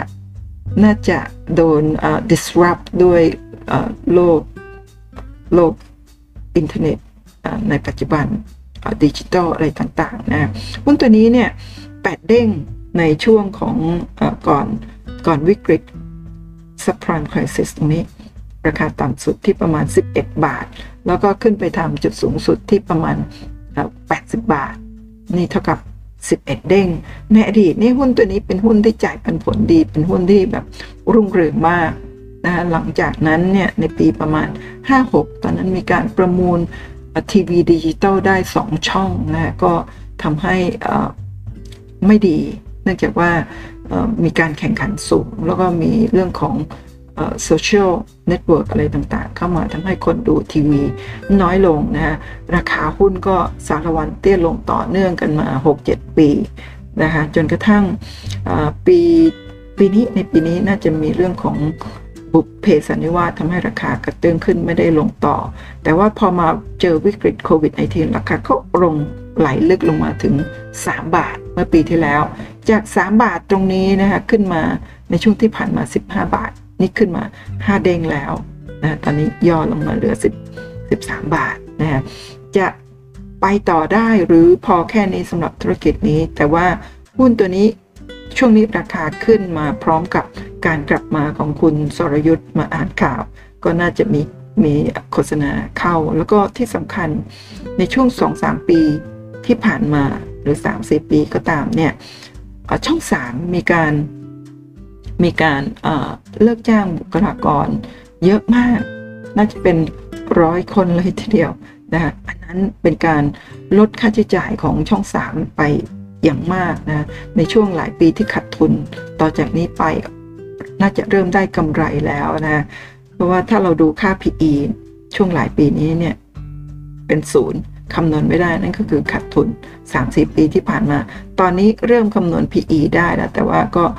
แอบจะเริ่มสูงเนื่องจากว่าราคาขึ้นไปแล้วนะก็จากการ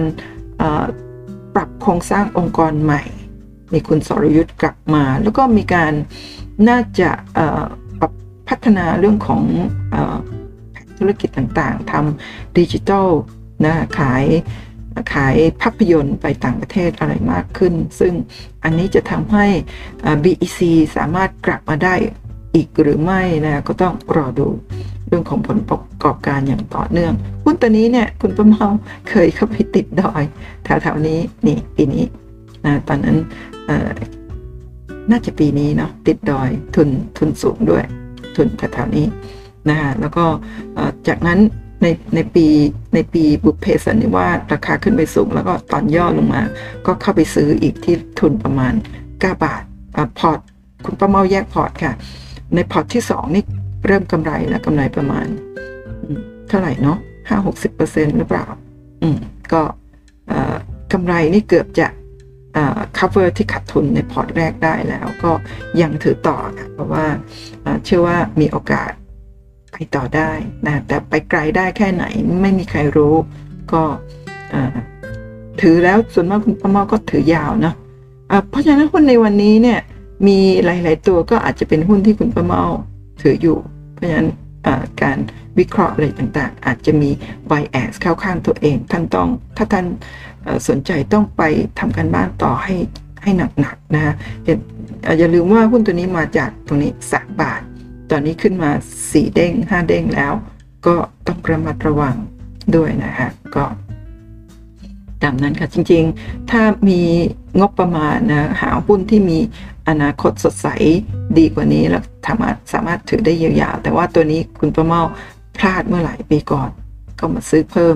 ก็ไหนๆพลาดไปแล้วซื้อเพิ่มก็ได้กำไรก็ต้องรอจนกว่าจะกำไรถึงที่สุด ตามเป้าก็ค่อยว่ากัน หุ้นตัวต่อไปตัวที่ 11 ไทยคม อันนี้ก็ถือหุ้นอยู่ เพราะฉะนั้นมีโอกาสที่จะ bias ได้นะในการวิเคราะห์ หุ้นตัวนี้ 18 เด้งค่ะ จากปีนี้ค่ะปีปีแฮมเบอร์เกอร์อันนั้นใช่ hamburger crisis ราคาลงมา 2 บาท 17 แล้วก็พุ่งขึ้นไปต่อเนื่องยาวเลยค่ะ ขึ้นไปถึง 43 บาท 75 เท่ากับ 18 เด้ง ตอนนั้นเป็นยุครุ่งเรืองของหุ้นไทยคม หลังจากนั้นค่ะตั้งแต่ปี 56นะก็เหมือนกับทีวีดิจิตอลก็ร่วงลงมาต่อเนื่อง 7 ปีนะรวมทั้งปีนี้ ปีที่แล้วในปีวิกฤตโควิด -19 เดือนมีนาคมใช่ไหมฮะราคาลงมาถึง2บาท17 แต่ตัวนี้คุณป้าม่อมาค้นพบในเดือนเดือนเมษายน ปลายเดือนเมษายนก็เข้าไปซื้อ ที่ต้นทุนประมาณ 3 บาทกว่า แล้วก็ซื้อเพิ่มตอน 4 บาทกว่า ตอนนี้ยังถือถืออยู่ค่ะ แยกเป็น 2 พอร์ต พอร์ตหนึ่งกำไรในสัปดาห์ที่ผ่านมาเนี่ยขึ้นไปถึงเท่าไหร่นั้นเนี่ย14บาท50หรือยังไงตอนนั้นเกือบ 3 เด้งนะฮะสำหรับพอร์ตหนึ่งอีกพอร์ตหนึ่งก็ 2 เด้ง ตอนนี้ก็ยังถืออยู่นั่นเองค่ะ ก็คงถือรอสักพักหนึ่งได้เป้าตามที่คุณประเมาตั้งใจเมื่อไหร่ก็ค่อยตัดสินว่าจะ จะขายหรือถือต่อนะคะเพราะว่าปกติเวลาซื้อหุ้นเนี่ยคุณประเมาไม่ได้ไม่ได้ตั้งเป้าไว้ว่าจะขายเมื่อไหร่นะก็ถึงไปเรื่อยๆ รอดูการเจริญเติบโต แล้วหุ้นตัวนี้เนี่ยถ้าดูจากงบการเงินเนี่ยก็ขาดทุนลดลงแล้วก็เริ่มได้กำไรตั้งแต่ปีที่แล้ว ตอนนี้ก็ยังกำไรอยู่ แล้วก็เปลี่ยนผู้บริหารใหม่ แล้วก็มีการไปทำธุรกิจ เพิ่มเติมในเรื่องของทีวีดิจิตอลแต่ว่าที่น่าแปลกคือหุ้นตัวนี้เนี่ยเมื่อสองสามเดือนที่ผ่านมาเราอาจจะได้ยินข่าวว่าหุ้น GULF ไปซื้อหุ้นอินทัชซึ่งอินทัชเป็นหุ้นแม่ ถือหุ้นไทยคมอยู่ 41%ถือ AIS Advance อยู่ 40%แต่ว่ากราฟเนี่ยจะซื้อ InTouch แล้วก็ตั้งราคาที่จะซื้อ Advance เนี่ยต่ำมาก 120 บาท ในขณะที่ตอนนี้ Advance ถ้าคุณประมอจะไม่ผิด ราคาตลาดน่าจะอยู่ที่ 160 บาท ขึ้นไปถึง 180 หรือยังไม่ทราบ คือจะขอซื้อ Advance ที่128 บาท ถ้าจะไม่ผิด แล้วก็ปฏิเสธซื้อหุ้นไทยคม หลังปฏิเสธเนี่ยไทยคมลงมาก่อนหลังจากนั้นก็พุ่งขึ้นต่อเนื่องเลย ซึ่งอันนี้คืออะไรก็ไม่เข้าใจแล้วทำไมถึง ถึงปฏิเสธการซื้อหุ้นไทยคมจะเป็นการเป็นกลยุทธ์หรือไม่ที่จะทำให้นักลงทุนรู้สึกว่าหุ้นตัวนี้อะไรอนาคตแม้แต่กอล์ฟยังไม่ต้องการนะแต่ว่าราคาก็ขึ้นเอาขึ้นเอา อันนี้ก็ต้องไปติดตามเจาะลึกในเรื่องของข้อมูลต่างๆ ของหุ้นตัวนี้ แต่ตอนคุณป้าเมาเข้าไปปีที่แล้วเนี่ย ก็ดูแค่คร่าวๆ ไม่ได้เจาะลึกอะไรมากมาย ก็ดู ดูงบที่ดีขึ้น แล้วก็ดูว่าดูจากกราฟว่ามีโอกาสที่จะไม่ลงมาต่ำกว่านี้อีกแล้วก็เลยเข้าไปซื้อไม่ไม่ได้มีอะไรที่ซับซ้อนนั่นเองค่ะ แต่คุณป้าม่อมีทำคลิปเรื่องของไทยคมลองไปชมคลิปนั้นดู จะมีวิธีรายละเอียดต่างๆ วิธีการเข้าเหตุผลในการเข้า แล้วก็การเข้าซื้อเป็นอย่างไร มีให้ดูทุกทุกขั้นตอนรายละเอียดนะลอง ไปติดตามดูสำหรับท่านที่ยังยังไม่ได้ชมคลิปไทยคม แล้วก็คลิปไทยคมนี่คุณประเมาเชื่อว่าจะเป็นคลิปเดียวเท่านั้นที่คุณประเมาจะทำวิธีการเลือกหุ้นขั้นตอน แล้วก็รอการเติบโตแบบนี้นะต่อไปหุ้นลำดับที่ 12 ตัวที่ 12 ไม่ได้เรียงลำดับอะไรนะฮะตัวนี้ที่พูดถึงเพราะว่ามีมีเรียกว่าเป็นนักเรียนของคุณป้าเมานะก็ ไปไปเคยซื้อไว้แล้วก็ติดดอยช่วงประมาณแถวๆแถวๆนี้ติดดอยนะฮะแล้วก็ตอนมาเรียนเนี่ยปีที่แล้วคุณป้าเมาบอกให้ซื้อเพิ่มตลอดทาง ก็มีซื้อแต่ว่ากลัวกลัวกล้าๆคุณป้าซื้อไปเลยซื้อไปเลยนะฮะเพราะว่าตรงจุดนี้เป็นจุดที่ต่ำสุดแล้ว ถ้าซื้อตามคำแนะนำนะคะเพราะว่าตอนตอนเรียนเนี่ยก็ได้มีการวิเคราะห์ ด้วยการร่วมกันนะก็ให้เห็นถึงภาพ แล้วก็สามารถที่จะซื้อเพิ่มได้ ก็มีซื้อบางส่วน แต่ว่าไม่ทราบว่าพอเจอที่ไรคุณประมอซื้อเพิ่มหรือยังครั้งหนึ่งก็บอกซื้ออีกครั้งหนึ่งบอกยังไม่ได้ซื้อกลัวๆกล้าๆเพราะว่าเห็นคือคือนักลงทุนเนี่ยจะติดภาพแบบนี้ว่าราคาลงมาต่ำถึง 3 บาทเนี่ยขึ้นไป 4-5 บาท ไม่อยากซื้ออยากจะรอลงมาอีก ซึ่งอันเนี้ยเวลาลงมาต่ำนี่เกิดจาก แพนิคเกิดจากวิกฤตในช่วงเวลาปกติเนี่ยมันไม่มันไม่มีโอกาสที่จะลงมาแบบนี้อีกแล้ว แล้วหุ้นตัวนี้เนี่ยก่อนหน้านี้มีการเพิ่มทุนที่ 10 บาท เพราะฉะนั้นราคาแถวๆนี้เป็นราคาที่ก่อนหน้านี้นะเป็นราคาที่สามารถเข้าไปซื้อได้ไม่ต้องไม่ต้องอกังวลอะไรมากนะโดยเฉพาะที่เรามีต้นทุนอยู่ที่สูงสูงแบบนี้นะ ก็หวังว่าจะได้ซื้อเพิ่มแล้วก็ถัวจนต้นทุนต่ำตอนนี้ก็ได้กำไรไปเรียบร้อยแล้ว แต่จะไปต่อได้อีกหรือไม่ไม่มีใครทราบก็ต้องรอดูผลประกอบการ 18 เด้งนี่คำนวณจากเมื่อปีแฮมเบอร์เกอร์คริสิสที่ลงมาต่ำ82 ตังค์ขึ้นไปประมาณ 15 บาทก็ 18 เด้ง แล้วก็ลงมา ถ้าจากวิกฤตที่ 3 บาท 50 นะคะขึ้นไปประมาณ 10 กว่าบาทตรงนี้ก็ขึ้นมาแล้วประมาณ 3 เด้งนะคะก็สามสี่เด้งสี่เด้งเกือบห้าเด้งนะขึ้นมาแล้วจะไปต่อได้หรือไม่ก็ต้องก็ต้องศึกษาในเรื่องของพื้นฐานอีกทีหนึ่งแต่โดยดูโดยกราฟเนี่ยก็ ก็น่าสนใจ แต่ว่าขึ้นมาเยอะอย่างนี้แล้วก็อย่าตามดีกว่าอะไรประมาณนี้ค่ะหุ้นตัวต่อไป ตัวที่ 13 นะคะ หุ้น SMT เนี่ย อันนี้ก็อยู่ในกลุ่มอิเล็กทรอนิกส์นะ Stars Micro Electronics หุ้นตัวนี้เนี่ยในอดีตเป็นหุ้นที่รุ่งเรืองมาก เพราะว่าทำทำชิ้นส่วนให้กับมือถือ BlackBerry นะก็พุ่งขึ้นแรงอันนี้ก็น่าจะมีการมีการแตกผ่าสมัยก่อนก็คงอยู่ที่ 20-30 บาท แตกผ่าแล้วก็ทำให้ราคาสูงสุดอยู่ที่ 12 บาท นะซึ่งตัวนี้เนี่ยอตอนทำกับ BlackBerry เนี่ยธุรกิจดี ตอนนั้นถ้าคุณประเมาจำไม่ผิดเนาะคืออคือรายได้ของเขาอยู่ระดับหมื่นล้านนะแต่ว่าหลังจาก BlackBerry เนี่ยเสิ้นยุคของ BlackBerry เนี่ยก็ทำให้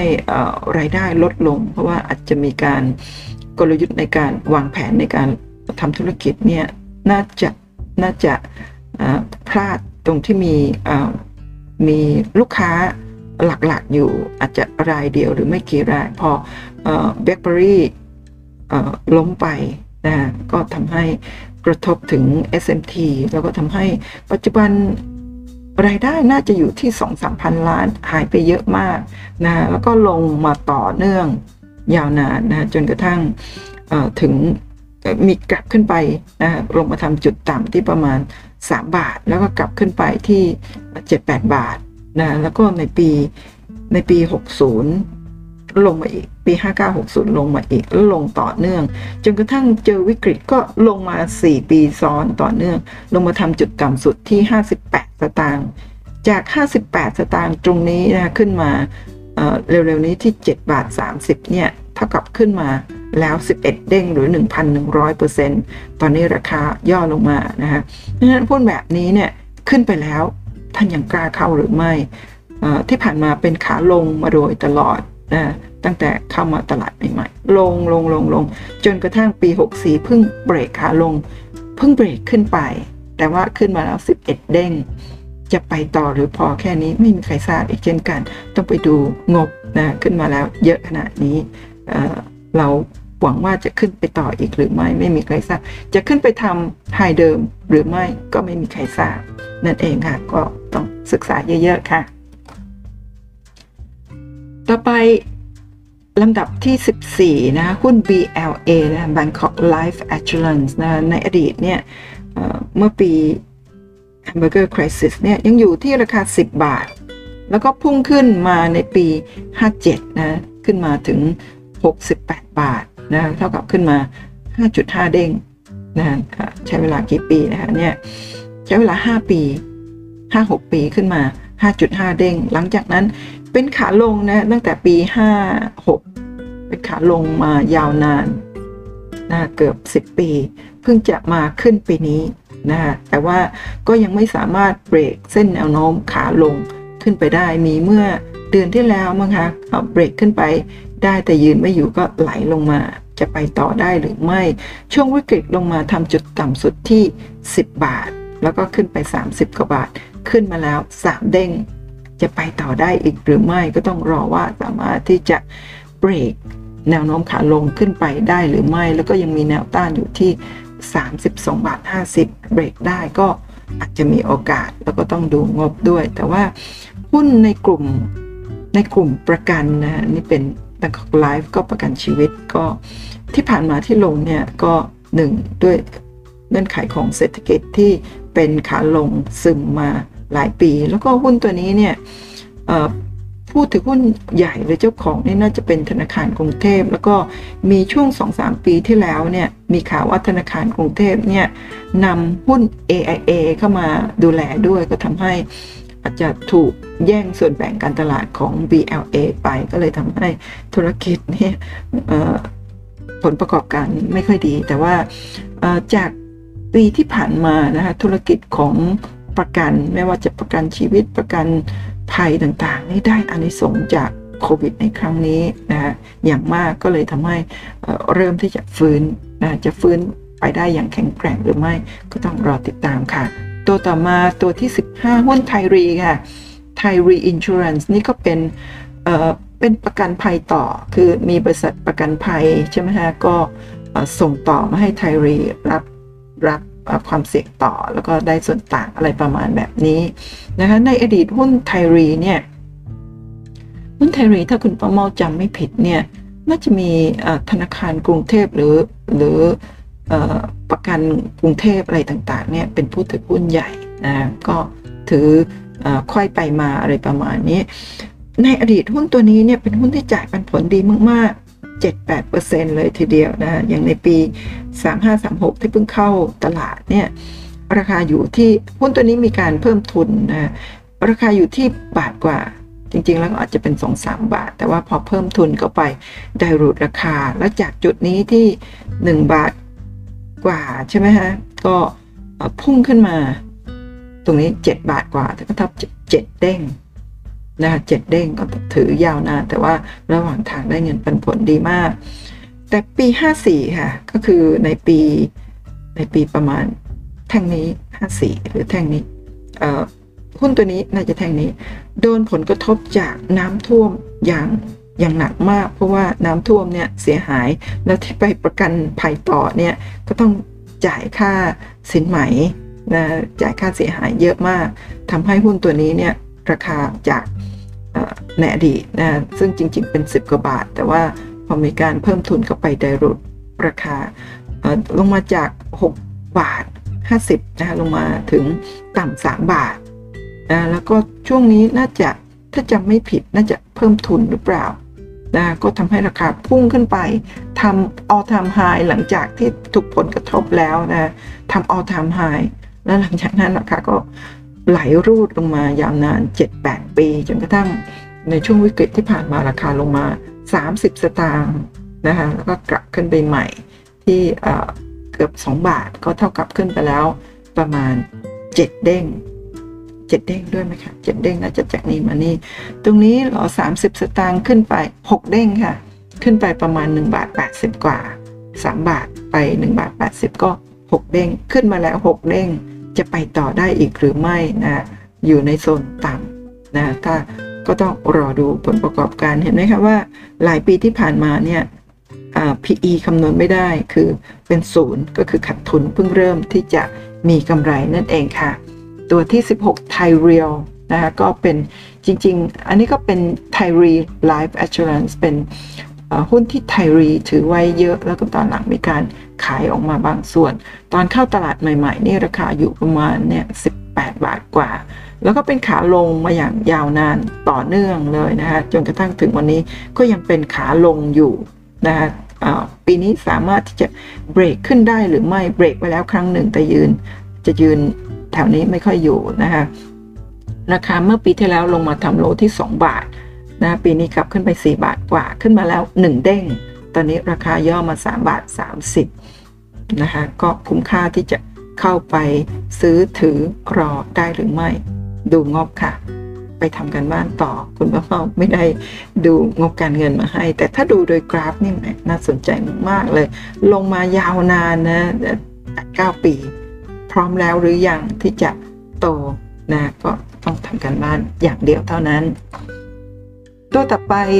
ตัวที่ 17 หุ้นอควอค่ะ หุ้นตัวนี้เป็นหุ้นทำโฆษณาทำบิลบอร์ด ป้ายโฆษณาใหญ่ ๆ ตามถนนหนทางที่เราเห็นกันนะ ตัวนี้ในอดีตอยู่แถวๆนี้ส่วนสูงเหมือนกันนะ แล้วก็ทุกทุกมาแรงตรงนี้ ในปี 254 4647 ถูกทุบมาเหลือไม่กี่สตางค์เหลือตรงนี้ 20 กว่าสตางค์แล้วก็พุ่งขึ้นมาเกือบ 2 บาท แล้วก็คุณป้าเมาคำนวณ 7 เด้งนี้เอาจากจุดต่ำสุดที่ประมาณ 23 สตางค์หลังปีอ่า Hamburger Crisis 1ปี ปี 52 ลงมาประมาณ 23 สตางค์แล้วก็พุ่งขึ้นไปถึงเกือบ 2 บาทก็คิดเป็นเจ็ดเด้งนะเจ็ดเด้ง แล้วก็วันนี้ค่ะ วันนี้ปีที่แล้วราคาลงมาต่ำสุดที่ 30 สตางค์แล้วก็กลับขึ้นไปประมาณ ตรงนี้น่าจะ 6 60 กว่าสตางค์ก็ยังไม่ถึงเด้งหุ้นตัวนี้ยังไม่ไปไหนนะฮะก็ตัวนี้คุณป้าเมามีไปดูงบบ้างนะงบก็เติบโตในช่วงหลายปีที่ผ่านมาก็เติบโตมีกำไร แต่ว่าเป็นหุ้นขนาดเล็กค่ะ แล้วก็รายได้ก็น่าจะอยู่หลักร้อยล้านหรือพัน พันต้นๆ อันนี้จำไม่ได้แล้วนะคะแต่ว่ากำไรเติบโตขึ้นเรื่อยๆ แต่ว่าโตไม่มากแต่ปีที่แล้วโดนกระทบไตรมาสหนึ่งปีนี้ก็ยังโดนกระทบ แต่ว่ามีแนวโน้มว่าถ้าสมมุติว่าวิกฤตครั้งนี้ผ่านเศรษฐกิจกลับมาดีหุ้นตัวนี้ก็มีโอกาสที่จะกลับไปได้อีก แล้วราคา 4 ปีนี้อยู่ในโซนต่ำระดับไม่กี่สตางค์ต่ำบาทมาโดยตลอดจะไปต่อได้หรือไม่ ก็ต้องรอติดตามงบการเงินนั่นเองค่ะหุ้นตัวที่ 18 หุ้นพรามนะหุ้นตัวนี้เนี่ยเจ็ดเด้งคิดจากปี 49 ที่ราคาต่ำประมาณประมาณเท่าไหร่นะเนี่ยไม่กี่ไม่กี่สตางค์นะฮะประมาณไม่ถึงบาท ไม่ใช่ไม่กี่สตางค์ขออภัย ไม่ถึง 2 บาทตรงนี้ แล้วก็ภายในปีเดียวขึ้นมาที่สิบสามบาทก็ขึ้นมาเจ็ดเด้ง นะหลังจากนั้นก็เป็นขาลงมาโดยตลอดนะตั้งแต่ปี 47 ตอนเข้าตลาดมาใหม่ ๆ ตอนเข้ามาตลาดใหม่ ๆ หุ้นตัวนี้เนี่ยทำธุรกิจอาหารนะคุณป้าเมาจำชื่อไม่ได้แล้วใช้ชื่ออะไร แต่เมื่อเมื่อปีนี้ฮะปีเนี่ย 62 ถ้าจำไม่ผิดหรือ 61 เนี่ย ถูก take over โดยบริษัท Prime Road มันเข้ามาแบ็กดอซื้อหุ้นตัวนี้นะแล้วก็เปลี่ยนธุรกิจจากอาหารที่เขาขาดทุนมาตลอดเนี่ยนะขาดทุนทุกปีเลยขาดทุนหลายหลายร้อยล้านบาทขาดทุนราคาก็สารวันเตี้ยลงเตี้ยลงเตี้ยลงนะฮะก็จนกระทั่งเมื่อสองสามปีที่แล้วเนี่ยบริษัท Prime Road มา take over backdoor เริ่มมีกำไรนะเริ่มมีกำไร แล้วก็ทำธุรกิจเรื่องของไฟฟ้า เป็นโรงไฟฟ้าขนาดเล็ก นั่นเองนะคะแล้วก็มีไปลงทุนในต่างประเทศเร็วๆนี้เห็นมีข่าวเรื่องของไปไปเปิดโรงไฟฟ้าในไต้หวันในโรงเรียนในไต้หวันอะไรประมาณนี้ แล้วก็ไปลงทุนในประเทศญี่ปุ่นอะไรต่างๆ ลองถ้าสนใจก็ลองเข้าไปดู แต่ว่าตัวนี้เนี่ยหลายปีที่ผ่านมาขาดทุนแล้วก็ไม่มีเงินปันผล ราคาอยู่ในโซนในโซนล่าง ตัวนี้เมื่อเดือน 2 เดือนยังยังอยู่ที่ 50 สตางค์นะเดือนเดือนที่แล้วหรือเดือนนี้จำไม่ได้ มีการรวมพาค่ะ4ต่อ1ก็เลยทำให้ราคาที่อยู่ในโซน 50 สตางค์กลายเป็น 2 บาท แล้วก็ขึ้นไปเกือบ 3 บาท แล้วก็ขึ้นไปเกือบ 3 บาทนี่ก่อนก่อนรวมพา พอรวมพาปุ๊บสารวันเต้ลงมาโดยตลอด แล้วก็ตามข่าวที่อ่านก็คือ เดี๋ยวสักพักจะรวมพาเพื่อที่ว่าจะ ไปลดขาดทุนสะสม แล้วก็เดี๋ยวสักพักก็จะตัดพาใหม่เป็น 50 สตางค์เหมือนเดิมหรือไม่รอดูกัน แล้วก็หลังจากนั้นจะมีการเพิ่มทุน อันนี้คือความเสี่ยงของหุ้นตัวนี้ แต่ว่าหุ้นตัวนี้เนี่ยคุณประมาเข้าไปดูฟรีโฟดนี่ต่ำมาก คือรายใหญ่ถือหุ้นเอาไว้หมดแล้วนะหุ้นที่มีโอกาสขึ้นแรงๆแบบนี้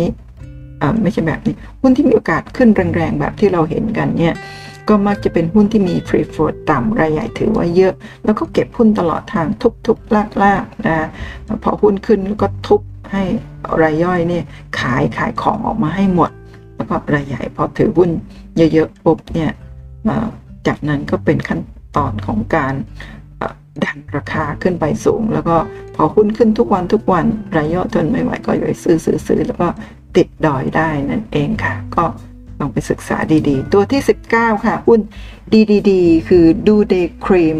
นะคะเข้ามาตลาดหุ้นในปีในปี 60 เข้ามาอยู่ที่ราคา 80 บาทร้อยหนึ่งในปีแรก หลังจากนั้นลากขึ้นไป 121 บาทไฮสุดออทามไฮแล้วก็ในปีเดียวกันนั้นก็ทุบ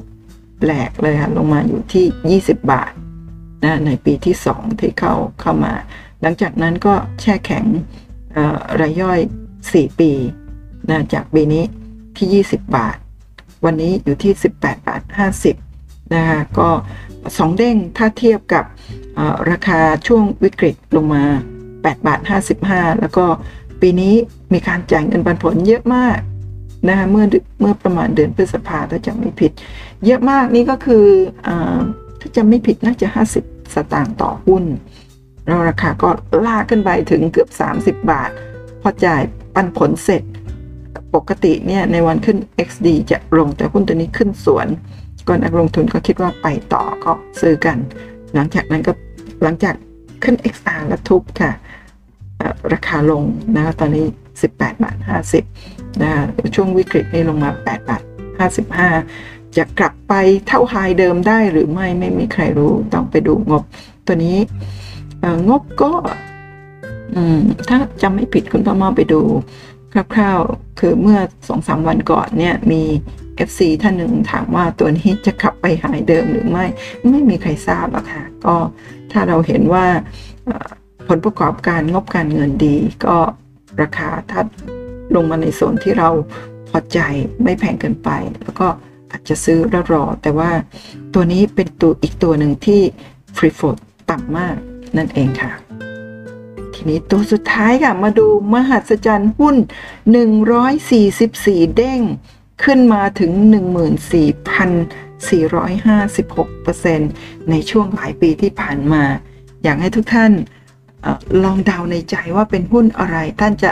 ทายถูกหรือไม่เดาถูกหรือไม่คะหุ้นอะไรเอ่ยติ๊กตอกติ๊กตอกเฉลยค่ะ หุ้น KTC ค่ะกรุงไทยคาร์ด ในช่วงที่ผ่านมาในปีในปีวิกฤต subprime หรือว่า Hamburger Crisis เนี่ยราคาลงมาทำจุดต่ำสุดในปี 51 ที่ 62 สตางค์ค่ะ แล้วก็หลังจากนั้นก็แช่แข็งยาว ยาวนานมาก แล้วก็ค่อยๆไซเวทอัพพุ่งขึ้นไปแรงสูงสุดในปีนี้ที่ 90 บาท นะจาก 60 สตางค์ไป 90 บาท คำนวณแล้วก็คือ 144 เด้งหรือ 14,000 กว่าเปอร์เซ็นต์นั่นเอง ท่านทนไหวไหมคะถือหุ้นตั้งแต่ปี 51 ในปีวิกฤตซับไพรม์หรือว่า Hamburger Crisis แล้วก็ถ้าขึ้นมาตรงที่ขึ้นมาเรื่อยๆ ท่านทนไหวที่จะถือหุ้นต่อหรือไม่ แล้วก็ในปี Hamburger อันในปีโควิด19 Crisis เมื่อปีที่แล้ว นะตอนที่ขึ้นมาทำหายประมาณประมาณเอ่อ60 บาท ราคาก็ร่วงลงมา 23 บาทถ้าจำไม่ผิด แล้วก็หุ้นตัวนี้เดิมเซ็นหงถืออยู่ทุนก็น่าจะบริเวณแถวๆนี้นะคะแล้วก็ราคาขึ้นไป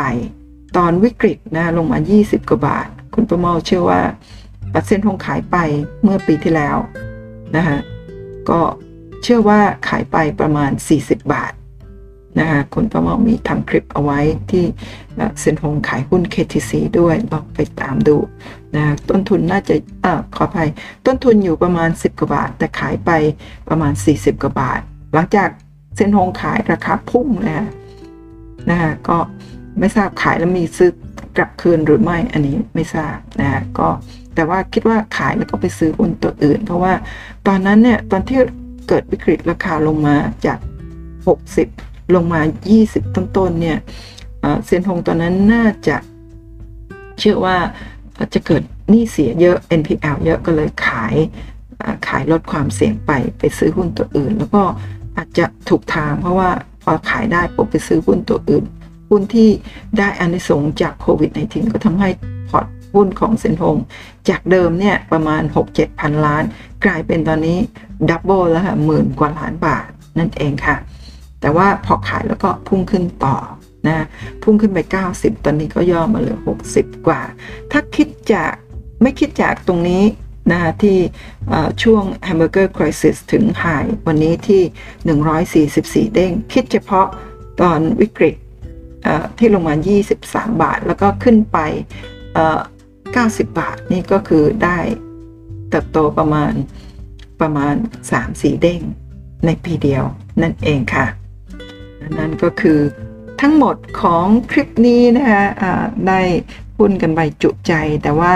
การลงทุนมีความเสี่ยงผู้ลงทุนควรศึกษาข้อมูลก่อนตัดสินใจลงทุนทุกครั้งนะ เพราะว่าจริง ๆ มีหุ้นอีกเยอะแยะที่จะมีลักษณะอย่างนี้ แต่ว่าวันนี้คุณประเมาเลือกเฉพาะหุ้นที่อยู่ในกระแสบ้างหุ้นที่ตัวที่คุณประเมามีถืออยู่บ้าง แล้วก็หุ้นที่นึกได้จำได้ โดยไม่มีหลักเกณฑ์อะไร ในการเลือกทั้งสิ้น